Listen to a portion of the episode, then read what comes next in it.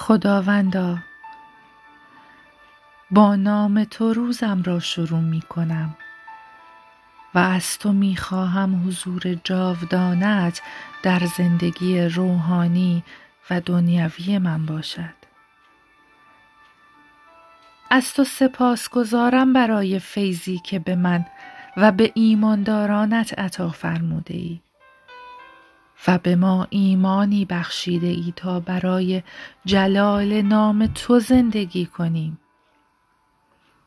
از تو برای نجات و تولد دوبارم سپاس گذارم خداوندم.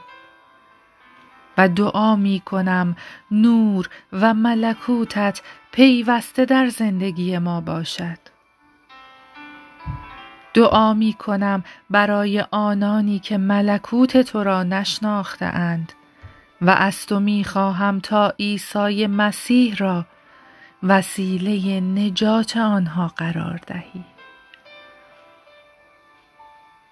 به ما بیاموز تا بتوانیم اراده تو را درک کنیم و طبق اراده تو رفتار کنیم.